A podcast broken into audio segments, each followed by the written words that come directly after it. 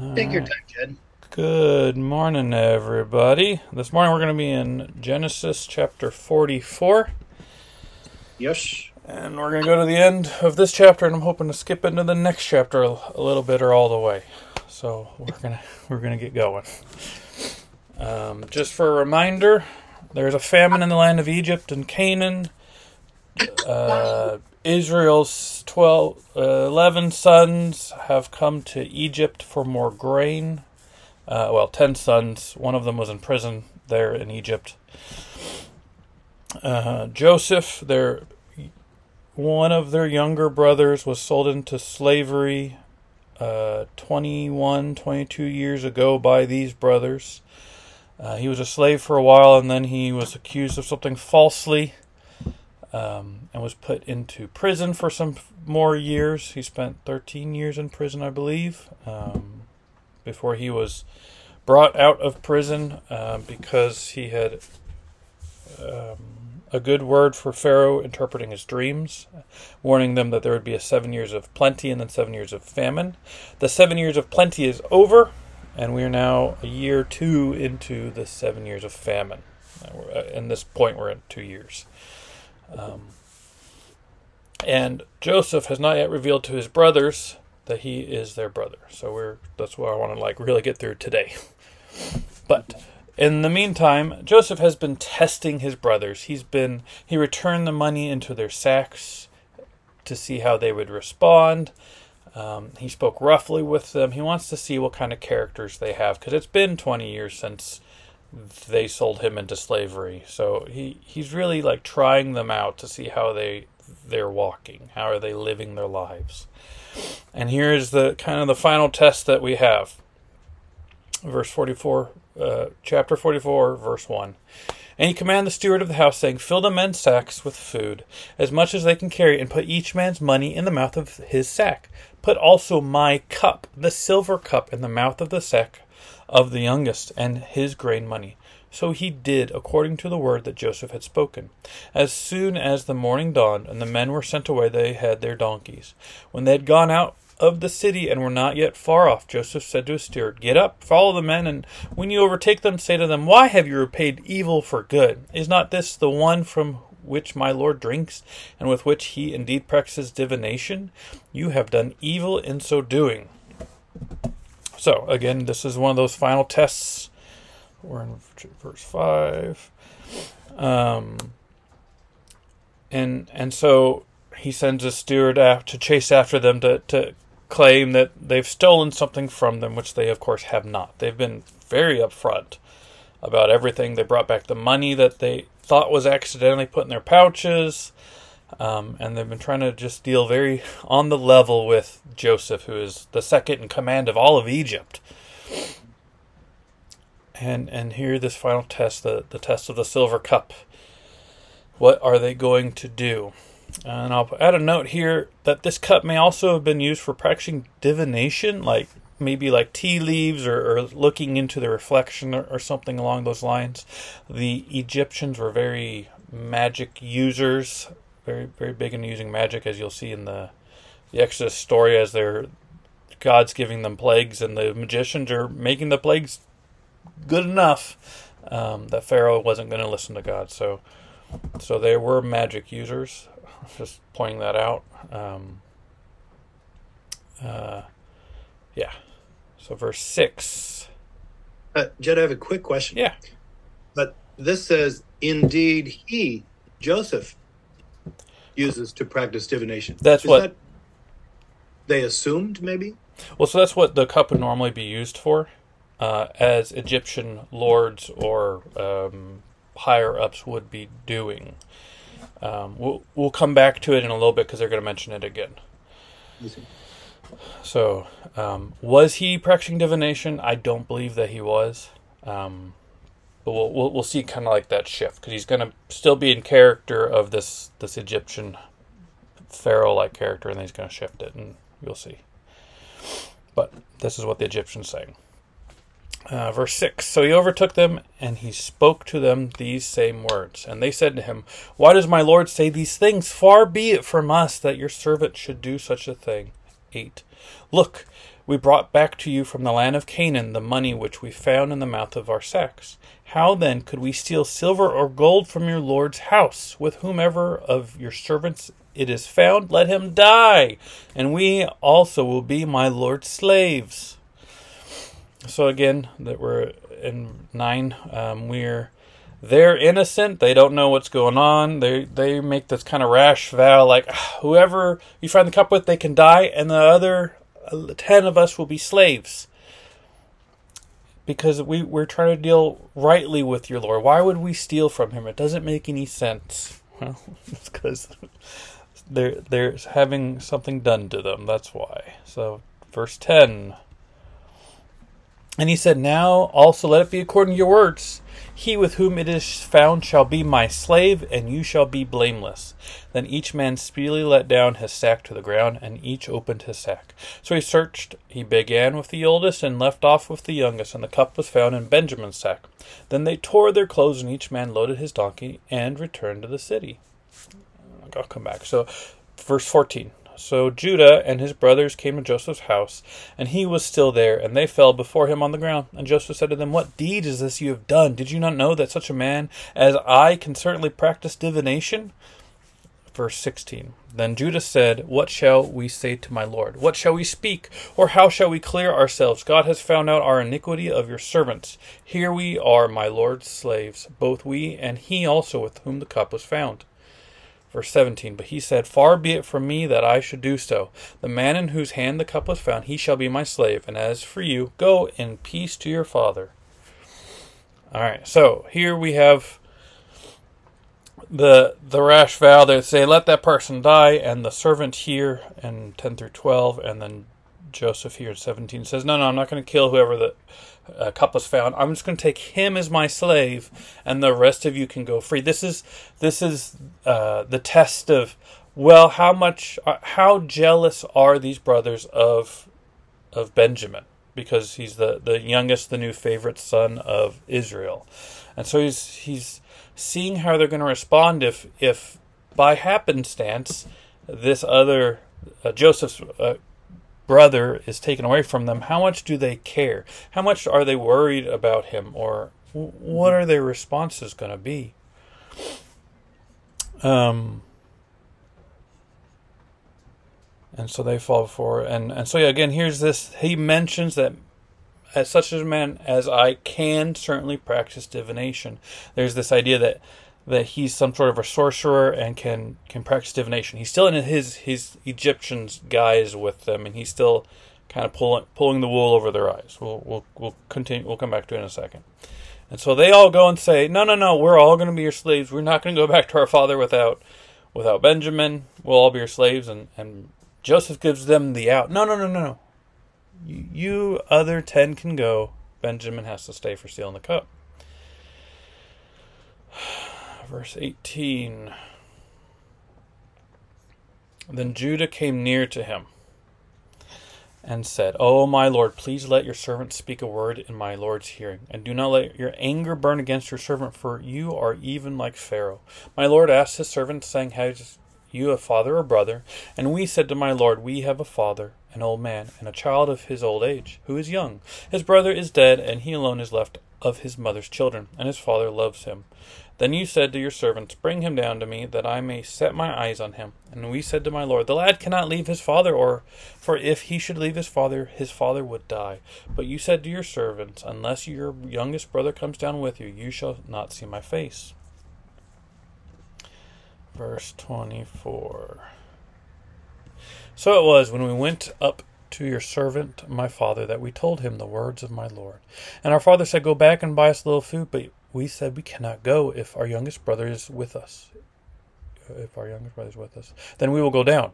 For we may not see the man's face unless our younger brother is with us. Then your servant, my father, said to us, you know that my wife bore me two sons, and the one went out from me, and I said, surely he is torn to pieces, and I have not seen him since. But if you take this one also from me, and calamity befalls him, you shall bring down my gray hair with sorrow to the grave.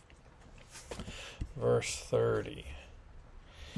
Now therefore, when I come to your servant my father, and the lad is not with us, since his life is bound up with this lad's life, I will happen It will happen, when he sees that the lad is not with us, that he will die. So your servant will bring down the gray hair of your servant, your father, our father, with sorrow to the grave. For your servant became surety for the lad to my father, saying, If I do not bring him back to you, then I shall bear the blame before my father forever.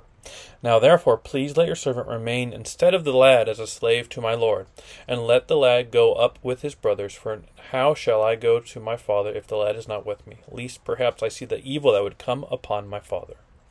So here Judah, Judah being the line of Christ, just going to point that out, um, is, is taking Joseph aside and saying, here's what happened after we left you, and, and this is this is what's happening right now, and I cannot leave him there. I said that I would be the surety for Benjamin. I would bring back Benjamin in one piece. And if I cannot do that, then then we're not going to go. But if you, you don't mind, let me trade places with Benjamin. Send him home to his father. And Judah, one of the older brothers that sold Joseph into slavery, is is sacrificing his life for his brother Benjamin. And that's a, a beautiful picture of Christ. Beautiful picture of of the willing sacrifice to take the place of the one that is seen as guilty in this situation. There's air quotes, seen as guilty, because Benjamin's not guilty. But we are. We are guilty, and Jesus does come to cover our sins. Um, and this is really just a recap from the previous weeks of what, or last week, uh, what has happened. So we're not, I'm not going to dig too much into that. That's what's happening. Judah says, I'm going to take his place, um, if you will. We're going to skip ahead to forty-five. This is Genesis chapter forty-five. There it is. The grand finale. Verse, chapter forty-five, verse one. Then Joseph could not restrain himself before all those who stood by him, and he cried out, Make everyone go out from me. So no one stood with him, while Joseph made himself known to his brothers. And he wept aloud, and the Egyptians of the house of Pharaoh heard it. And he, then, verse three. Then Joseph said to his brothers, I am Joseph. Does my father still live? But his brothers could not answer him, for they were dismayed in his presence. And Joseph said to his brothers, Please come near to me. So they came near, and he said, I am Joseph, your brother, whom you sold into Egypt. But now, do not therefore be grieved or angry with yourselves because you sold me here, for God sent me here before you to preserve life. Verse six. For those... For these two years the famine has been in the land, and there are still five years in which there will be neither plowing nor harvesting. And God sent me before you to preserve a posterity for you in the earth, and save your lives by a great deliverance. So now it was not with you with you who sent me here, but God. And he has made me a father of Pharaoh, and a lord of his house, and a ruler throughout all the land of Egypt. So here's the great reveal. Joseph is still alive after these twenty, twenty-two years. And his brothers are dismayed. And, and he's trying to like say, do not be afraid. Don't don't be um, grieved or angry with yourselves. Like don't don't beat yourselves up over it. It's fine. God sent me here to preserve life. He's got a perspective that he didn't have before.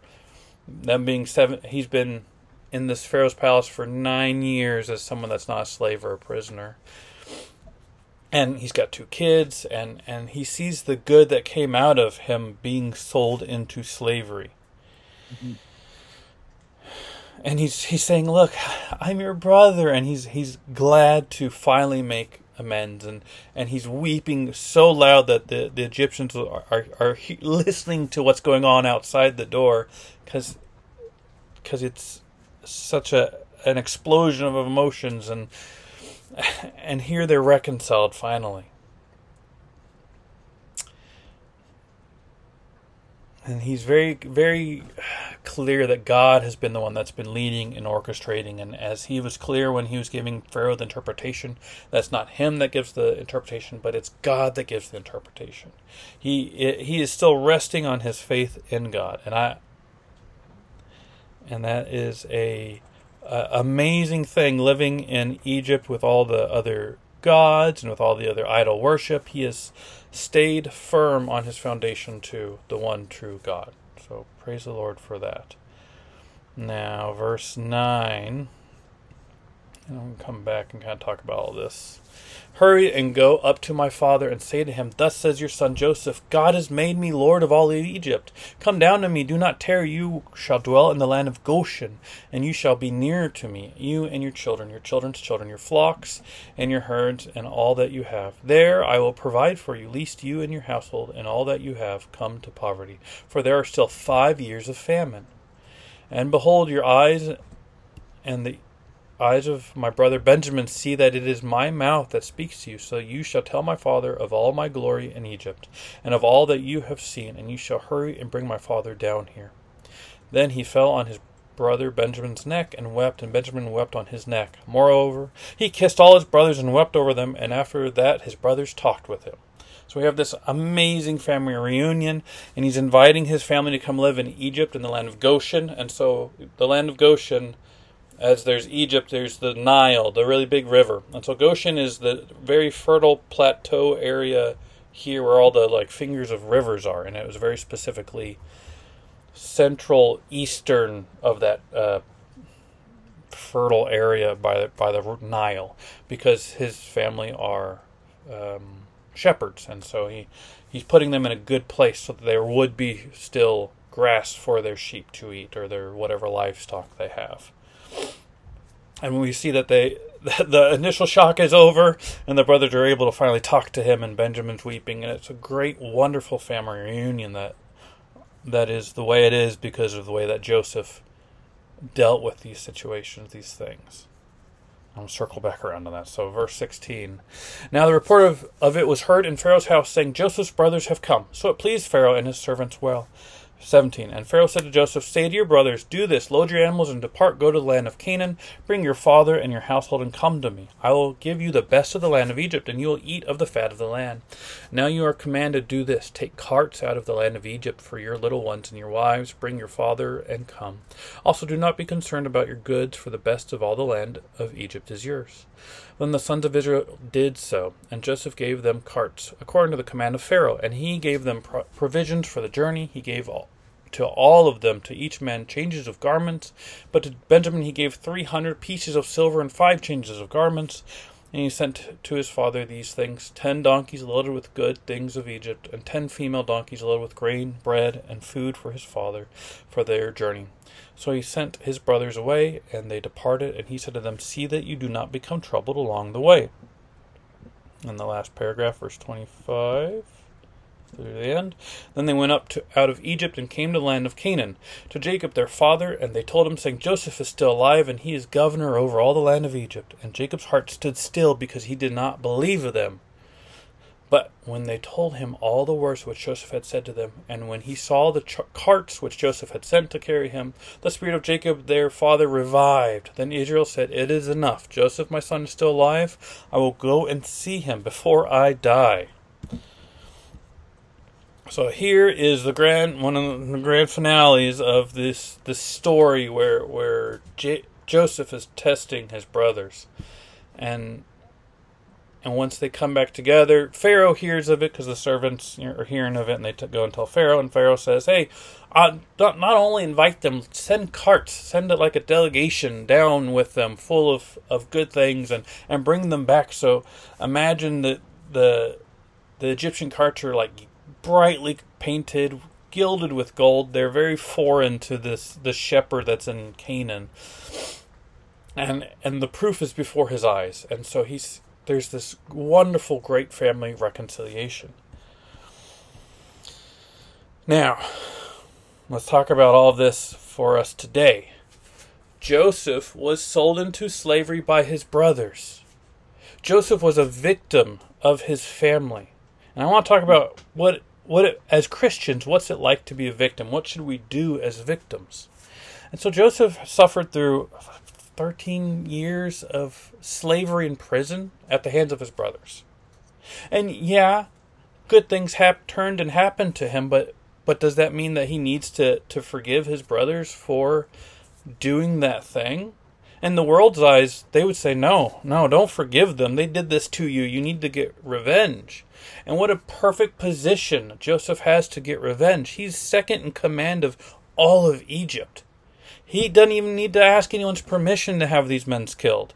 He's got servants and slaves and, and probably soldiers at his disposal. But what does Joseph do? Instead of condemning them, because that was twenty years ago, twenty-two years ago, instead of condemning them, Joseph has wisdom and trust in God, and, and he is going to test them to see how their character is. And so we see him testing them, and they they pass with flying colors at this point in time in their lives, praise the Lord. And and they're more worried about Benjamin than their own lives. They're trying to be honest with them. They're not trying to, you know, they're not the, the men of their youth as they used to be, and, and they've changed. And if, if Joseph had just condemned them without listening to them, without talking to them, without hearing what they had to say, uh, it would have all...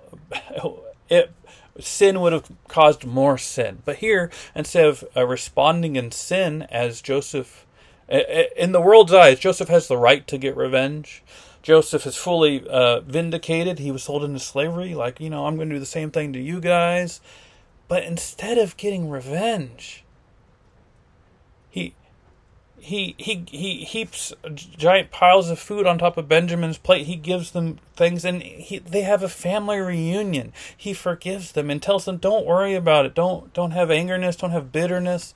Let's come back together and just be a family. Forget about it. It's water under the bridge. It's, it's past. Yes, it happened, but, but we can move on with our lives."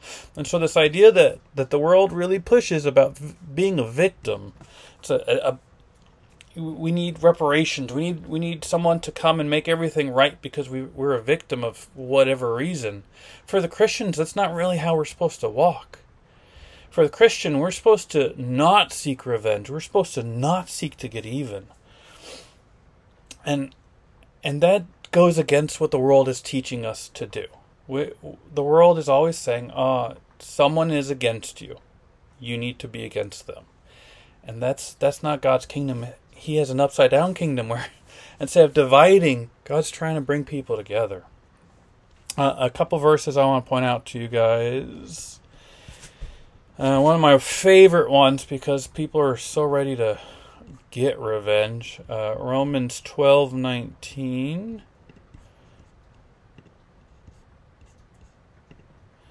Uh, is this one? "Beloved, do not avenge yourselves, but rather give place to wrath, for it is written, vengeance is mine, I will repay, says the Lord." And that's such a beautiful picture of just trusting in the Lord, that we don't need to get revenge.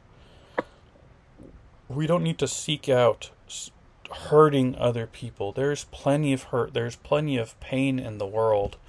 And actually, I'm going to do this real quick. I was thinking, yeah. So it should have started seventeen. So Romans twelve seventeen. Just to finish this picture out, I don't know why I'm. Sometimes I mess up. "Repay no one evil for evil." Someone does something bad to you. Guess what you should do? Not do more evil. "Have regard for good things in the sight of all men. If it is possible, as much as it depends on you, live peaceably with all men." Like, what a what a wonderful idea, what a wonderful way that we should live. Instead of being a victim, instead of giving someone else the power over us or the perceived power, don't give them that power. Know that you are supposed to return good for evil. You are supposed to live at peace with other people. It doesn't matter what other people do. It doesn't matter how they treat you, how they act, what they say, what they've done to you in the past. Jesus is clear. We're going to hop into Jesus in a little bit, but this is Paul here. Paul is clear, but the inspiration of the Holy Spirit makes of Jesus.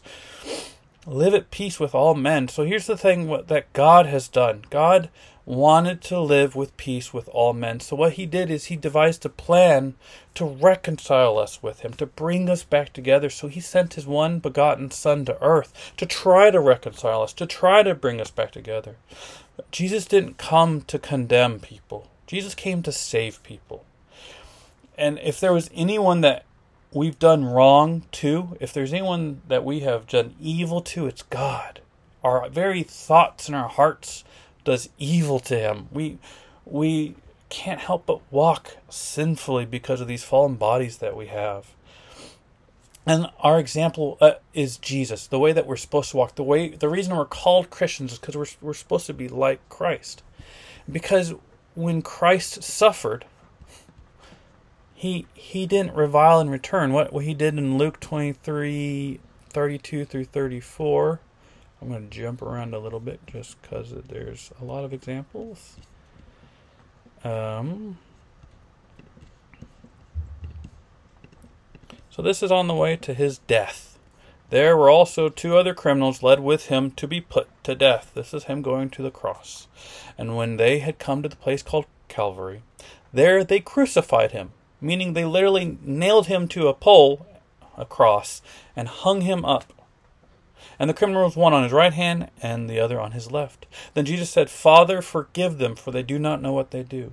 So even here, if you want to talk about a victim, someone who is being accused of crimes that he didn't do, is being accused of things that were not right, who literally had no sin, he's being put to death. And instead of him claiming and crying out, uh, injustice, you know, here's a perfect reason why you shouldn't follow your government, here's a perfect reason you shouldn't do these things, he says, God, for- forgive them.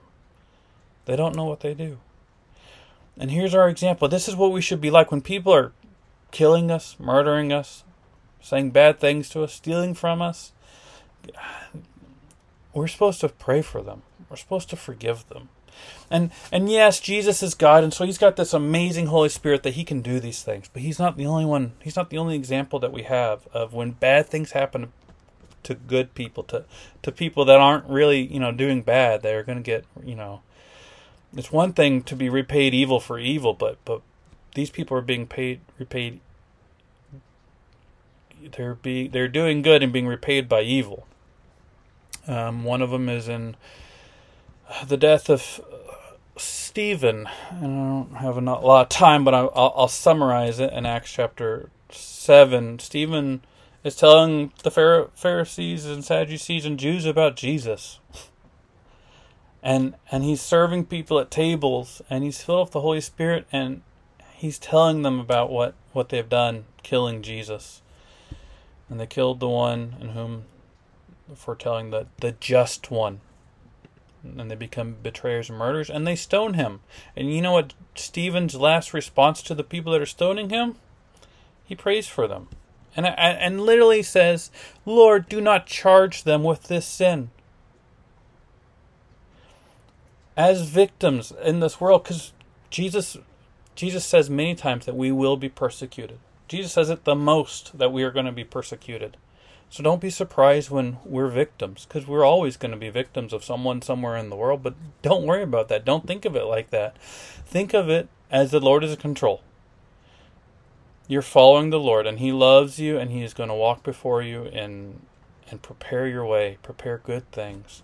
And even though it's going to be hard, it's temporary compared to what we what we receive with Jesus in eternity. We don't need to worry about the little uncomfortable stuff here and now. We need to be looking for our, our eternal reward, which is just to spend time with Jesus, face to face, without these sinful bodies that are, are slowing us down and and and just causing us to sin so much. Um, there's also this this wonderful section in Second Corinthians eleven, twenty-three through twenty-eight. You can read it on your own, but it's about the sufferings of Paul. Paul, if anyone was um, doing the work of spreading the gospel, Paul was for sure, because we've got his letters, and he goes through some really hard stuff. He gets stoned to death once. Not to death, I guess. He's shipwrecked, and he... He goes all over the place. He travels thousands and thousands of kilometers to share the gospel with people. And he doesn't complain about it. He, he, he actually in this chapter starts to boast about it. He says, "I'm out of my mind, but I'm going to boast about these hard things that I've gotten to do for the glory of God." And he boasts about the hard things. He's not a victim. He is a servant. It's amazing.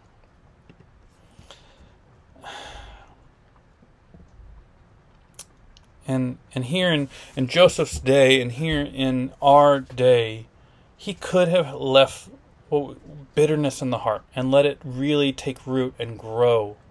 And here in Hebrews twelve, fourteen through fifteen, it says, "Pursue peace with all people and holiness, without which no one will see the Lord. Looking carefully, lest anyone fall short of the grace of God, lest any root of bitterness springing up causes trouble, and by this many become defiled." And so Joseph had every right to be angry and bitter at his brothers. And we have every right to be angry and bitter with the people at school, at work, on the street, wherever. But God says, don't. Not with you, dear Christian. Not with you, brother and sister. Get rid of it.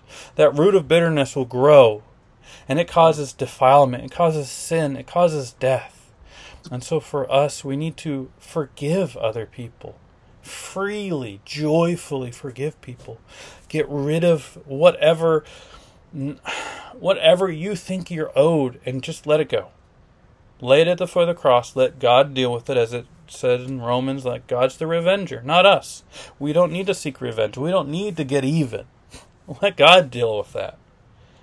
Because when we seek to get even, when we are led by that root of bitterness, we are sinning. We are just causing more and more pain and anguish in the world, and we need to stop it. Because that's what our God's example to us was. He wanted to reconcile us. He went and died for us. What an example that we have. That's the gospel. God came to the earth and died for us to reconcile us. What can we do to die to self to reconcile other people to God, their maker, their creator? What what is what is God pressing on your hearts that, that you maybe right now say, ah, anything but that. I'll never do that. Be careful of those words. Those are the places that God needs to work. Those are the places that that we're holding away from God. And we say, we're in control of this. God, you can't have any of this. It's mine to control. I've got it. I've got it under control. I can manage this. That's where God wants to work. God says, no, that's sin. That's division. That's defiling you, and it's going to grow bad in your heart. It's going to turn into sin, and it'll turn into death. So get rid of it now. Get rid of it while you can, while today is called today. Our God didn't pull any stops trying to reconcile us to Him. He did everything that we don't have to earn salvation. He paid it all for us. He laid His life down. What can we do for Him? How can we follow Jesus as our Lord, our example, to walk in step with the Spirit? To stop listening to the voices of the world that, that demand things, that says that you should climb up other people to get to wherever makes you happy, and forget about all that. Seek the Lord first, and He'll add to you whatever you, you need, whatever you deserve. God is good. He, he hears your prayers. Seek Him first. Follow Him. Lord, thank you for this morning you've given us. Thank you for this beautiful story of Joseph and his brothers and the reconciliation that we have, Lord. What an amazing picture of Christ we have here in the Old Testament of of reconciliation, Lord. People that had every right to be angry, to be scared, to hurt other people, and they instead turn and forgive. What a beautiful example of who you are that we can read about before you came. God, I'm always amazed at these people in the Old Testament that haven't seen you, haven't read about you like we have, Lord, and they walk just like you would have walked, Lord God. I praise you for this, this example of Joseph. Lord, help us to be more like your son, Jesus, who walked even in a greater way than this. Lord, give us strength. Send your Holy Spirit upon us so we can say no to self. And say yes to you, Lord God. Help us to surrender everything to you. In Jesus' name I pray. Amen. Amen. Mm. All right. He's as long as I thought.